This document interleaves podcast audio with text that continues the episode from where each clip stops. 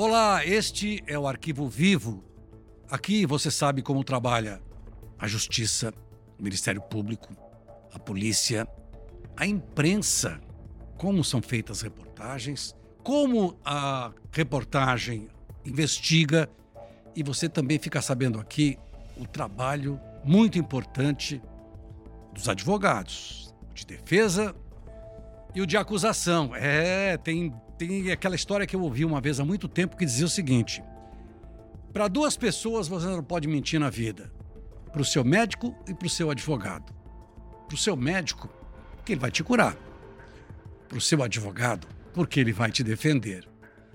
E hoje, vocês vão perceber que é, Percival não está aqui. Percival está com com alguns probleminhas, mas logo, logo ele volta porque ele está muito bom. O Percival aqui é fundamental neste arquivo vivo, neste nosso arquivo vivo que a cada dia cresce mais. E nós vamos entrevistar hoje uma pessoa que tem um, um lastro incrível no, na, no setor de defesa e de acusação. É um criminalista que vocês vão lembrar logo, porque teve numa atividade muito grande, não faz muito tempo, também não faz pouco tempo.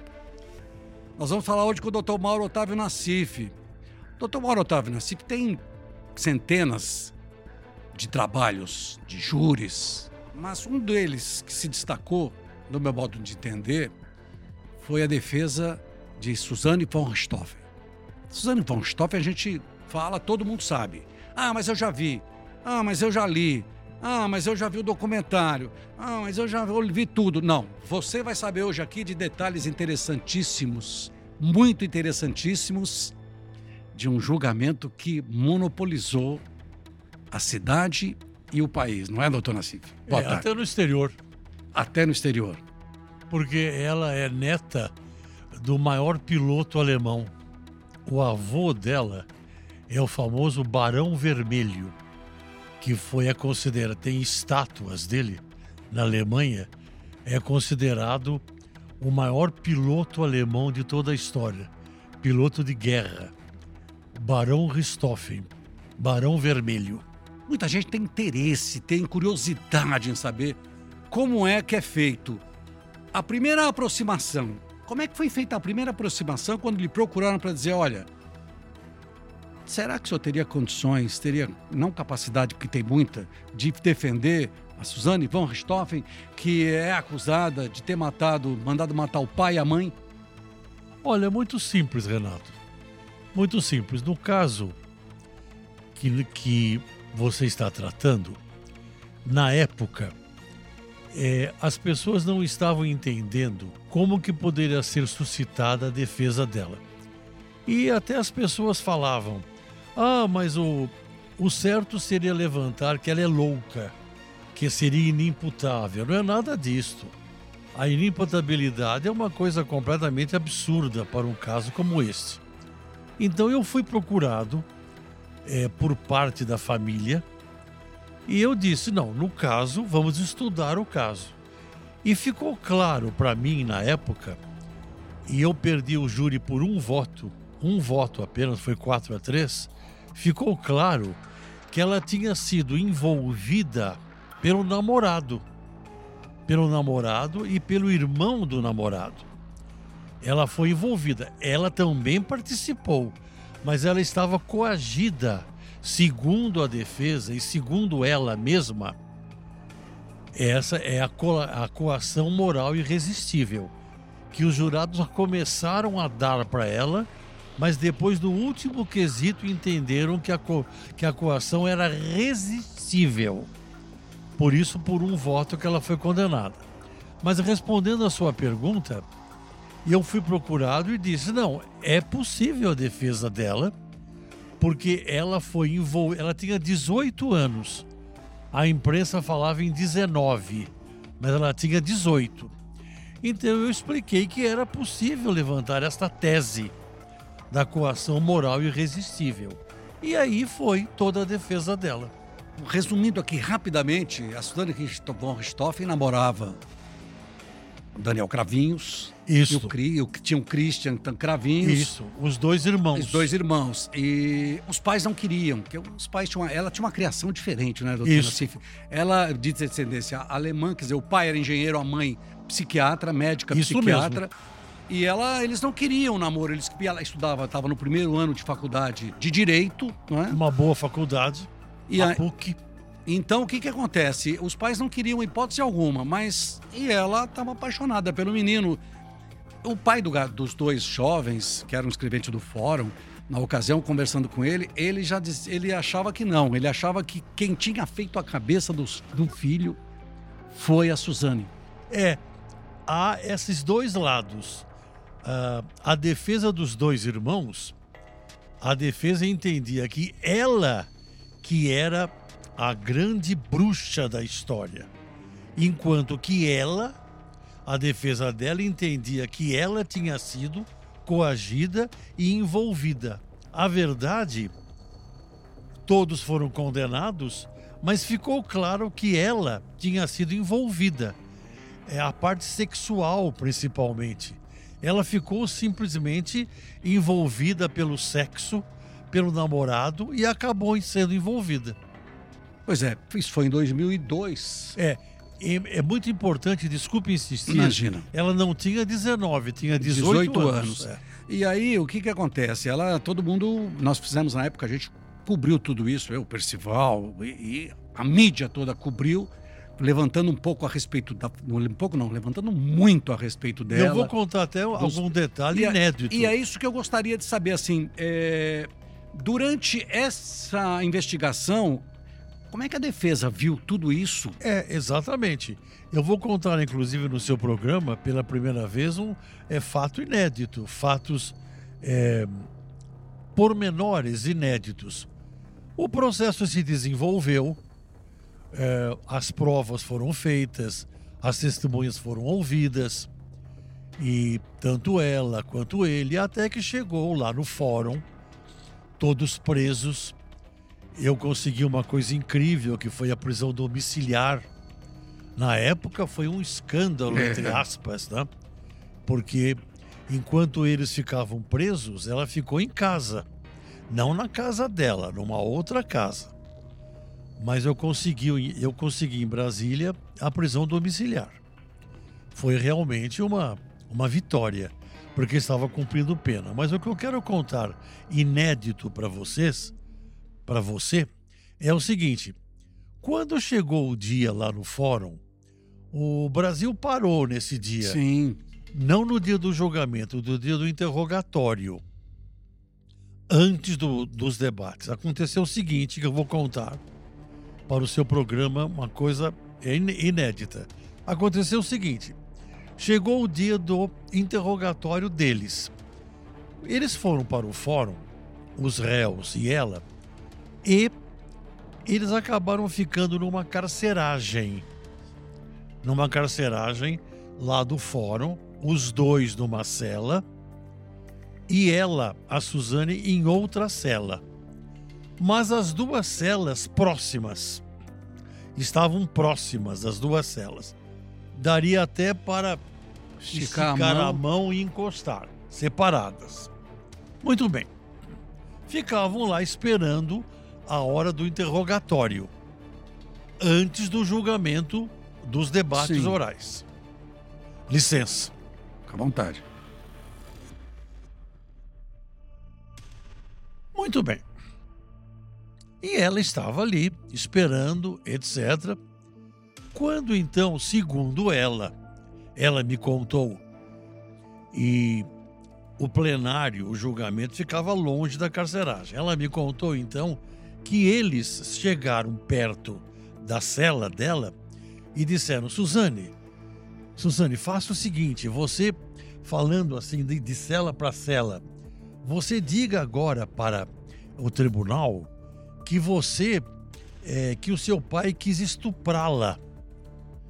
Diga que você foi assediada pelo seu pai e que você quis, que ele quis te estuprar, que você estava sendo assediada, que você estava sendo coagida sexualmente.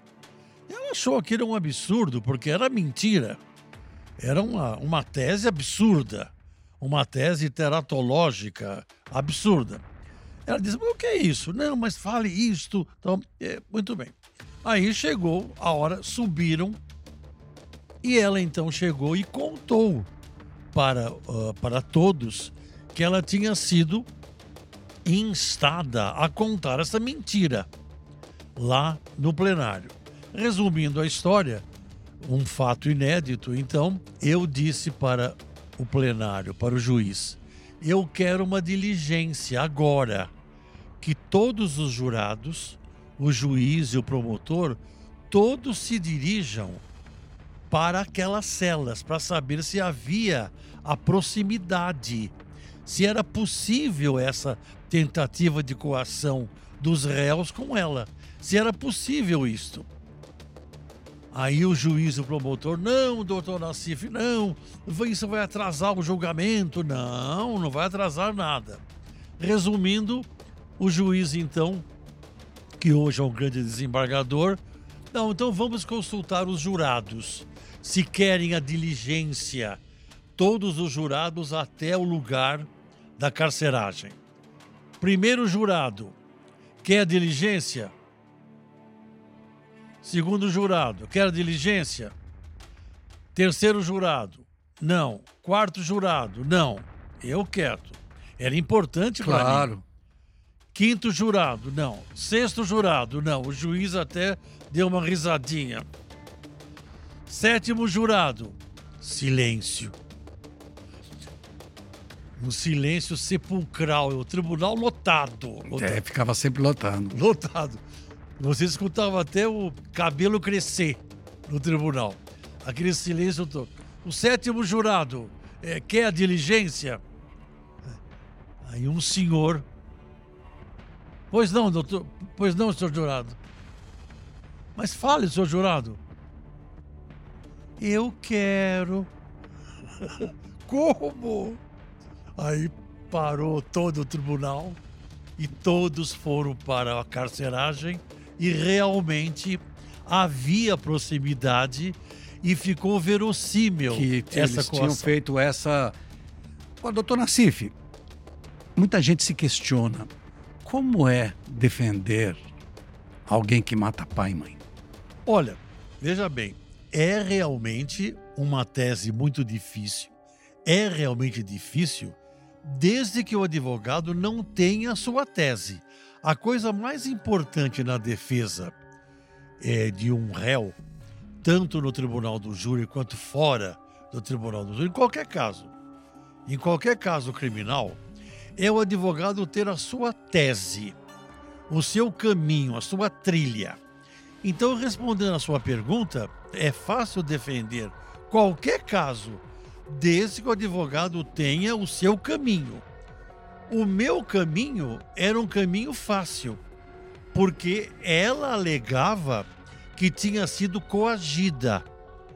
Isso chama-se inexigibilidade de conduta diversa, coação moral irresistível, porque quem entrou no quarto e matou o pai e a mãe não foi ela. Ela foi condenada. Mas então você perguntou, é difícil? É difícil, mas é é razoável, porque eu tenho a minha te eu tinha a minha tese. Eu defendi bem a Suzane, porque havia uma tese. Ela foi coagida. Por 4 a 3, eles começaram a, a, a achar que ela tinha sido coagida. No último quesito, os jurados re responderam: a coação era resistível. Aí ela foi condenada. Ela, ela, ela poderia ter resistido. Poderia. Isso, isso, então, isso que, eu, que eu queria. Tem muita gente que, que nos acompanha aqui no, no Arquivo Vivo e às vezes não entende o que o senhor fala de quesitos. Como é que é feito? Acabou, terminou os termina o debate, a acusação, a defesa, o juiz fala: bom, o júri vai se reunir agora. Explica pra gente como é isso, que tem muita gente que não sabe. É muito simples, eu vou explicar para você. O, o juiz presidente do júri, no caso da Suzane, hoje é um grande desembargador, o doutor Anderson. É um dos maiores, ele é presidente de uma Câmara do Tribunal de Justiça. Ele tem que escutar a, a tese da acusação está colocada. Porque a tese da acusação eram dois promotores. Dois promotores. Doutor Tardelli e doutor Nadir. Eram Os dois, dois, lembro deles. que estavam com sangue É. nos olhos. O Tardelli tava mil por hora. Sangue nos olhos e faca na boca. Muito bem. A tese da defesa é que é um mistério, que é ah, o- a cereja do bolo. Todo mundo ficava esperando a tese. Depois que a defesa suscita a tese, o juiz, então, de acordo com a tese da defesa, no caso, coação moral irresistível e inexigibilidade de conduta diversa pela coação dos irmãos, ele vai escrever, o juiz que é o responsável, ele vai escrever as perguntinhas.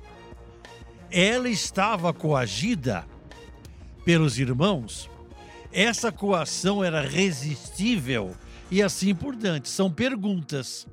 E os jurados vão respondendo sim ou não, sim ou não, sim ou não. E um outro detalhe interessante que as pessoas não sabem e que vão saber agora através desses, dessa, Eu sua- explico tudo. dessa nossa conversa aqui é assim: como é que é feita a caracterização da pena? Ah, muito simples. X para tanto, X para tanto, É. X para tanto. É muito simples, porque é, o Código Penal diz que a morte, a morte a pena vai de 12 a 30 anos. 12 a 30 anos. Porém, tem a agravante de ser a vítima maior, a vítima já idosa. Como são duas vítimas, pode somar as penas. Por isso que ela recebeu de pena quase 40 anos de, de pena. Quase igual aos irmãos, né? É, exatamente. É, Exatamente. Todos Então- receberam quase a mesma pena. Exatamente. Então o juiz ele vai ele soma, soma a pena de um, a pena de outra. Mas aqui na sala secreta, hoje não se fala mais sala secreta. Naquela época havia uma outra lei, depois mudou a lei. Em 2008 mudou a lei. Hoje não se fala mais sala secreta, hoje é sala especial. Mudou o nome. Os, o- os acusadores ficaram apavorados do- quando os quesitos ficaram sim, sim da coação. Mas depois, quando responderam que era resistível, então o juiz somou as penas e ela foi condenada. Então, a pena é de acordo com o Código Penal, de acordo com o artigo 121 e 69, que soma. Muita gente diz que eh, ela merecia, ah, ela e os irmãos mereciam a prisão perpétua. Ah, sim, se fosse nos Estados Unidos ou no Reino Unido, seria prisão perpétua. É, Nos Estados Unidos teve um, um caso parecido de dois irmãos, os irmãos Menendez. Não sei se você já ouviu falar. Estados Unidos, irmãos Menendez. Mais ou menos parecido, mais ou menos. A pena foi prisão perpétua. Agora, doutor Nassif, eh, a Suzane Kristoff, ela, vira ela não sai do noticiário. Por incrível que pareça, não consegue sair do noticiário. Então, durante esses anos todos em que ela teve presa, aí teve um problema com o promotor, quando ela estava tentando ter o seu Ela é regime, muito regime, bonita. né? regime semiaberto. É, ela é uma pessoa Mulher bonita sempre está em evidência. E aí o promotor acabou sendo afastado do caso. Foi. Mas voltando ainda para o julgamento, durante todos aqueles dias do julgamento, como é que foi a sua. eh, Como é que. Quer dizer, esse foi o primeiro grande julgamento em que a sua popularidade, que você tá, passava na rua e falava, ah, dona Cif, e aí, tá defendendo eu a já Suzane. tinha tido outros. Tinha. Tinha. Eu tive um, inclusive, maior do que esse. Sim. É que, como eu sou muito antigo, né? Porque eu, eu, eu sou muito antigo. Eu tive um julgamento na minha vida maior do que esse, que foi do famoso Raul Careca. Não sei se você se lembra. Eu não lembro direito do Raul Não Careca, lembra, não, lembro né? Foi um direito. caso famosérrimo. Raul Careca era um delegado de polícia Sim, é, que matou um soldado. Na época foi parou o Brasil também e outros também. Mas esse caso realmente foi muito importante, foi muito importante no Brasil inteiro e eu tive um relacionamento muito bom com ela. Ela, ela me, me ajudou muito é, a entender bem a, bem a, a história, os detalhes de como ela tinha sido envolvida, envolvida pelos irmãos, pelos irmãos, pelo irmão namorado e pelo irmão que não era namorado. Foi um relacionamento mu muito bom. Ela, longe de ser uma pessoa é, louca, entre aspas, é uma pessoa altamente é, que entende o que ela quer.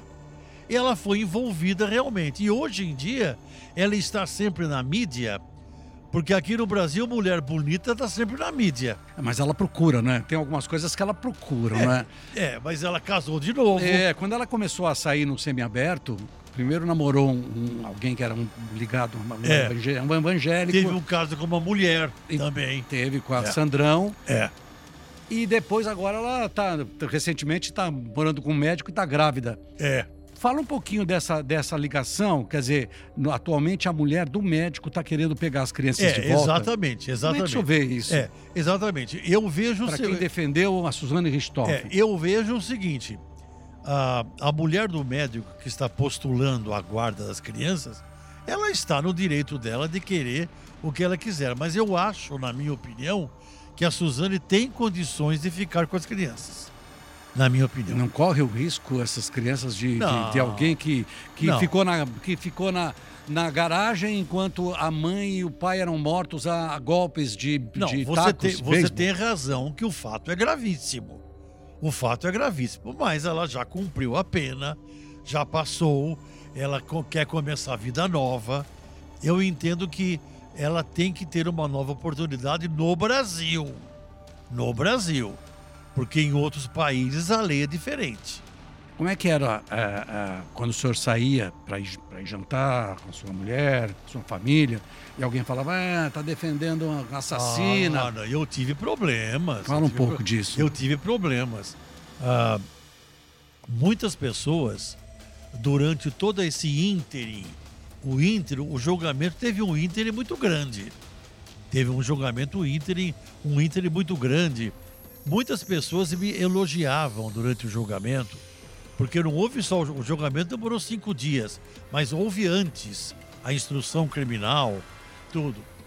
Eu fui muito elogiado por várias pessoas que me que viam em mim um advogado muito denodado, um advogado esforçado e que estava lutando para mostrar que a culpa era deles, a culpa principal era dos irmãos, mas tinha uma grande parcela contra mim. Inclusive eu quase morri. Sério? É, eu estava numa certa, um- num, num certo dia, no auge do, do julgamento, que só se falava nisso, Sim. naquela época. Naquela época, só se falava nisso. No, no caso e dela, né? Porque os irmãos não, não, não davam, não, não se dava muita importância. Ela que era a atração, era loira, bonita, porque tinha mulher bonita, sexo e drogas. Não tinha coisa melhor para a imprensa e para a mídia. E num certo dia, pô, ninguém sabe disso quase, eu morava nessa época na Alameda Lorena. Muito bem. Eu estava ali, eu estava saindo, atravessando a rua Lorena, essa Alameda Lorena é muito, é, muito movimentada, aonde a Carla Zambelli aconteceu essa Sim, com a confusão. arma lá. Com a... É, eu estava saindo assim, e os carros passando, passando, passando. Quando eu, eu ia atravessar, ia, quando eu consegui, estava muito. Eu quase atravessei quando veio um carro vermelho, um carro grande, comprido, e eu percebi que o carro não, não parou e veio para cima de mim. O carro. Eu peguei fila assim, mas o carro passou a milímetros de mim. A milímetros. Quase que me pegou. Chegou até a me arranhar o terno aqui. E dentro havia duas senhoras, tipo da Hebe Camargo, Sim. assim. E uma delas gritou: Morre, morre, defensor de assassina! Morre! É, que situação, hein? É por pouco, pouco o carro me pega no braço. E houve uma reação muito grande. É, é, mas o advogado tem que enfrentar. Não é? E depois houve apelação no dia do julgamento da sustentação oral. o próprio desembargador Damião Kogan, conhece? Sim, conheço. Ele que foi o, ele que foi o relator, o Damião Kogan. É, o doutor Nassif, ele é muito é, efusivo, é, deu a entender que eu estava lutando muito, mas o advogado tem que lutar, não é? E foi um caso realmente diferente. Então, o que dá para entender é que o senhor acreditou exatamente na. Eu na, acreditei no que realmente. ela, no que ela, ela disse. tem responsabilidade, não há dúvida. No que ela mas, disse. mas não é igual à responsabilidade deles. Agora, é. doutora Cif, é, nesse seu contato com ela, e eu. foi bom, Então, ela é uma pessoa super inteligente. muito inteligente, muito Super- centrada. É. Não é nada de louca, não é nada Então- inimputável, nada disso. Então, hoje, passados tantos anos, ela já cumpriu a pena, já tem direito ao regime aberto, cumpriu parte da pena, ela não cumpriu fazia toda direito, a pena. é fazia isso. direito. Essa história dela, ela realmente foi convencida? Você não acha que ela foi convencida pelo namorado e pelo irmão? Ela não teria condição de dizer, não, vem cá. Porque ela levou o irmão dela pro, pra ficar onde ficavam os computadores. A resposta é muito ela simples. foi para um, pra um hotel. Quem botou, bolou tudo isso foi o namorado dela? A resposta é muito simples. Acontece o seguinte, como eu falei para você, a resposta é simples. A resposta começa com S. Sexo. Ela ficou ter- Deslumbrada. ela ficou deslu... ela, ela era virgem. Ela tinha 18 anos de idade. Ela ficou deslumbrada pelo sexo com o namorado que era bem mais velho que ela. Era um rapaz experiente Sim. ela pela é, a parte sexual transtornou completamente a Suzane, completamente. Ela realmente ficou envolvida. Claro que ela deveria ter a consciência de não de não avançar o sinal vermelho. Ela errou. Errou em vários e vários aspectos. Mas que ela ficou envolvida porque, porque acontece o seguinte, a- o promotor dizia, com muita insistência, os dois promotores, que ela, ela que era a bruxa, ela que era feiticeira, e que os irmãos tinham sido dominados por ela. Não é verdade. Os irmãos a dominaram, então o sexo a dominou. Você está ouvindo e vendo aqui o criminalista Mauro Otávio Com Nassif. coisas inéditas, que hein? é contando coisas muito interessantes, né, sobre Suzane Richthofen, que ele foi o defensor da Suzane Richthofen, e eu disse aqui para vocês, vocês leram tudo, viram tudo, ouviram tudo, mas não, tem coisas aqui que vocês não ouviram, não leram, Nunca, tão- nunca tão contei ouvindo isso. pela primeira vez. E aí, ao mesmo tempo, falando ainda sobre a Suzane Richthofen, ela é super encaminhada na ocasião, disseram assim: matou o pai porque ela sabia das contas do pai no exterior. Que história é essa? Não, não. Dinheiro? Essa, é, não, essa história, essa, essa história é, é fantasia. É fantasia. Os promotores, inclusive, usaram isso, que ela tinha uma fortuna guardada eh, por intermédio da, da, da avó, da avó. Não, não a avó paterna. É tudo papo furado. Ela, ela realmente foi deserdada. Ela não ficou com dinheiro nenhum. A casa não está em nome dela. As propriedades não estão em nome dela. É tudo papo furado. Não é verdade isto. Não é verdade. Que ela tem um dinheiro enorme guardado, que o pai dela eh, recebeu milhões e milhões Que ele era engenheiro da Terça, né? do, do, do Rodoanel. Tudo, tudo isso daí é fofoca. É fofoca. Não é nada disso. Realmente, realmente, tem uma parte da família dela, uma parte, que é, que é referente a Margot, que é referente à avó dela, a avó, a avó paterna, não a, a parte materna, a avó paterna, que acreditou nela e financiou a defesa dela. A avó paterna. Mas nada de rodoanel, nada de milhões, nada disso. Bom, aqui no Brasil a gente sabe que ninguém fica mais do que 30 anos preso, né? Não, não fica. Não fica. Aqui no Brasil a lei, a lei ela é diferente. Aqui esses irmãos Menendez estão presos até hoje. Sim, por causa da prisão perpétua. Agora, saindo um pouco, falando um pouco a respeito dos seus 40 anos de atuação. Não, não é 40, não, Não? são 40, não. Eu tenho atualmente 79 anos de idade. Sim. Eu já fiz mais de mil júris e eu tenho de, de advocacia 55 Não, anos. Poxa, que maravilha. não é 40, não. Que maravilha. O Percival me conhece. E agora, nos seus júris, no seu, nos Mais de mil júris. mais de mil júris, é, ganhou mais ou perdeu mais? Não, ganhei muito mais. Ganhei um- dois terços eu ganhei e um terço eu perdi. Uma coisa muito importante que me ajudou muito nesses 1022 júris que eu fiz até hoje, eu sou atualmente mais mais longevo atualmente no Brasil que faz Que júri. maravilha. É 79 anos. Não é pouco, é? Não, não é pouco, não é pouco. E é, e é super interessante, porque a cada dia você aprende mais, não é? Claro. Mas uma coisa que me ajudou muito é que eu fui, eh, no começo da minha carreira, jurado. É muito importante para o advogado criminalista que ele tenha sido jurado. É uma função maravilhosa, porque ele julga sem fundamentar. É uma, uma decisão de foro íntimo. É sim ou não. Eu fui jurado mais de 100 vezes. Isso me deu uma experiência muito grande como jurado, que eu aproveito até hoje como defensor E e como, os- e como acusador também.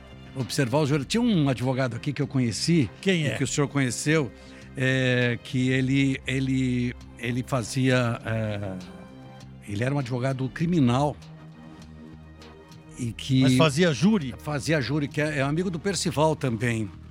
Qual que- o nome é, dele? Que agora não me veio o nome, mas eu vou lembrar já. É, e, ele, e ele era um advogado de júri como- tão brilhante quanto, quanto o senhor, Que quanto bom, você. que bom. É, Quanto mais advogados, melhor. Agora, fala um pouquinho mais, para gente concluir um pouco, é, de um outro caso. tão, aqui é você. De um outro caso tão famoso quanto o da- o do, Raul Careca e Ah, da eu Suzana tenho Richthofen. vários. Bem, Valdir Troncoso Pérez. ah, o trocou Lembrei agora. pé. Eu fiz júri com ele. Valdir Troncoso Pérez. Eu fiz júri. No caso do Raul Careca, ele era o defensor eu era o acusador. Ah, sim. Mas eu fiz júri com o Valdir Troncoso Pérez, junto com ele e contra ele. Ah, eu não gostava do estilo dele. do Valdir. Não, não gostava. Eu, ah, eu que já fiz 1022 júris e tenho 79 anos, eu tenho condições de ter uma, um olhar crítico. Sim. É? Então, com todo respeito, eu não gostava do estilo do, do Valdir Troncoso Pérez. Não era admirador dele, não. Aqui, bom. É, cada um tem o- Claro, o seu jeito. completamente. Muito bem. Mas é um advogado que merece todo o respeito, mas não a minha admiração. Muito bem. Mas o que eu quero dizer pra, para você é o seguinte: é que nesses 1022 júris, eu fiz também muitos casos fora do júri também. Sim. Não é? Que eu atuo em qualquer caso, na justiça militar, na justiça tributária, criminal tributária, em qualquer caso. não é? Mas o júri é que é que traz mais emoções. Então, por exemplo, eu é, contam lá, lá no fórum que eu sou especializado nesses 55 anos de júri que eu tenho, que eu tenho 79 anos, eu sou formado no Mackenzie. Eu tenho uma. Eu já tive grandes casos aonde contam que eu sou especializado em defender cornudo. Ai, que interessante. Sério? Ah, sim. Eu sou o rei dos cornudos. Não diga. É. E é difícil defender olha, um, olha o. É, um defen- chifrudo, no caso, para ser mais, mais, mais defender simples. cornudo é muito É interessante. mesmo. e precisa de um advogado muito especializado. Eu quero, já tive grandes casos de defender cornudo há pouco tempo, há pouco tempo não, há mais ou menos uns seis anos atrás eu tive um grande caso de um cliente meu que eu não posso falar, falar o nome, mas ele era casado com uma mulher linda, maravilhosa e chegou em uma, uma casa térrea e chegou em casa mais cedo era um engenheiro que andava armado porque ele era fiscal de obras, além de engenheiro. Chegou em casa, um caso interessantíssimo. Abriu a porta e a mulher linda estava na cama com outra mulher. Não diga. E agora? aí? É cornudo ou não é cornudo? Ah, é, claro. É, sim, sim. Havia, havia essa dúvida. É, não. Havia é. essa dúvida. Não, é, é a mesma coisa. E a vizinha tá sendo pulou. traído. Muito bem. Aí eu tive o E ele caso. matou, eh, ele matou a mulher? matou a mulher. Matou a mulher, meu Matou Deus. com três tiros. Num dia aí foi absolvido ou condenado? Não, ele, foi- ele pegou uma pena pequena. A legítima defesa da honra. Não, não, eu perdi. Sim. Eu perdi. Mas ele conseguiu, eu consegui quatro anos com regime aberto. Só isso? É, quatro aninhos. Muito bem. E ele pegou e falou: Meu Deus, o que é isso? O que é isso? O que está acontecendo aqui? É. Aí ela pegou e falou: é, é isso mesmo que você está vendo. É isso mesmo. Sai daqui, seu merda. Ela falou. E agora? E ele armado. Aí ele falou: Não fale mais isto. Ela falou: Falo, falo e falo. E foi pra júri? Foi para júri. E no júri? No júri deu a violenta emoção por 4 a 3. Poxa vida. Então eu tive vários casos importantes é, do da amante que matou a esposa. Eu defendi é, o empresário que matou o outro empresário e etc. São vários e vários casos que eu não posso falar o nome. Pra gente concluir essa conversa aqui, é, Mas cornudo eu defendo muito bem, viu? como é que é a história? Conta um pouquinho a história do, do, do, do- teu trabalho quando você sai do tribunal e vai pra casa. Carrega essa, Não. essa coisa toda Não. ou separa tudo? Não, separa. Separa. Dá para separar. Dá para separar muito bem, porque acontece o seguinte: o segredo do advogado criminalista, o advogado criminalista, tanto de júri quanto fora do júri, qualquer caso criminal, há um segredo. Qual é o segredo? Nunca prometer nada para o cliente e para a família do cliente. Prometeu, ele se torna refém do cliente. Não pode prometer nada. Então promete, entre aspas, um ótimo trabalho. Então, fazendo um trabalho excelente, suando a camisa, sendo uma defesa denodada, forte, sai do, sai do tribunal, tranquilo, vai para casa, dorme como uma criança. Não tem nenhum problema. Mas tem que se esforçar, tem que trabalhar. Não pode fazer uma defesa pequenininha, rapidinha. A advocacia criminal não pode ser uma coisa rapidinha. Tem que ser uma coisa demoradinha. Tá claro? Demoradinha. Muito, muito, muito. Eu, é, eu digo para você o seguinte: de todos os casos da minha carreira, que eu já contei para você que eu já fiz mais é, que eu fiz 1022 júris acusando e defendendo, um dos casos que eu mais que mais me impressionou até hoje, eu não defendi. Eu cheguei a defender essa ré durante um certo período. Porém, eu não continuei na causa exatamente porque a família dessa ré não queria que o advogado da Suzane continuasse na causa dela. É uma pena. Eu vou contar para você para encerrar isto. Uma das causas mais lindas que eu vi até hoje, mas que eu não participei, é o caso da Carla Cepolina, Sim. que matou o Coronel Biratã. Nós contamos aqui no Arquivo Vivo a história da Carla Tipolina. Ah, você contou e do você Coronel entrevistou. Biratã. Eu Mas- conversei com ela. A mãe dela é uma advogada Ah, também. você entrevistou? Na época, Carla. Não, aqui não. não né? Eu entrevistei quando eu trabalhava no Estadão. Ah, No entendi. Nós, ah, não. Ela, nós, foi, ela foi absolvida. Ela, ela foi. Nós contamos aqui a história do arquivo. Eu, Percival, contamos como foi o É caso um do caso Coronel Biratã. importantíssimo. É impressionante. O- o- eu, eu comecei a. Eu cheguei a atuar no caso, mas saí, porque a família não queria que o advogado da Suzana atuasse. Mas eu quero contar para você que quando ela foi absolvida, o promotor chorou quando ela foi absolvida. Porque tinham tantas evidências, tinham tantas coisas. Não E é? ela foi absolvida. E ela foi absolvida, e porque o, inclusive o padrasto foi até. Foi o Marino, né? Alberto Marino era o padrasto dela. Né? Exatamente. Alberto Marino Júnior, que foi Ela presidente foi, do tribunal. ela foi absolvida, o promotor apelou. Esse é um caso muito interessante. Muito. Eu não participei, mas eu acompanhei. E o promotor apelou e Brasília manteve a absolvição e ela até hoje não se sabe quem matou o coronel. Pois é, até é, é interessante o doutor Nassif falar, porque se você rebuscar aqui no nosso, nas nossas plataformas, vocês vão vão encontrar o bate-papo que eu tive com o Percival contando a morte Mas do coronel Biratã Guimarães. não, não com o advogado Não, não, dela. não, não, não. Nós Ah, só entendi. contamos, nós só contamos a história Ah, aqui. só a história. Só contamos a história Porque aqui. esse, esse caso tem um detalhe importantíssimo. Você sabe quem foi a defensora dela? A mãe dela. É a mãe, que é a advogada. É interessante isso. Muito interessante. Teve outro advogado atuando, um grande advogado, chamado Dr. Malavasi. Mas o, o filé mignon mesmo foi a mãe que fez. Que no caso era o seu caso que ia defender, eles acharam que não. É, eu cheguei a atuar no caso no começo, mas como, te- como o meu nome estava muito em evidência Do caso da por Suzane causa da Suzane, e a casa da Suzane ficava na mesma rua da Carla. Então eles não, não me contrataram. Mas é, esse caso da Carla Cepolina É é um interessante. caso muito interessante e até hoje não se sabe. é, até hoje não se sabe quem matou Quem o coronel. né? É.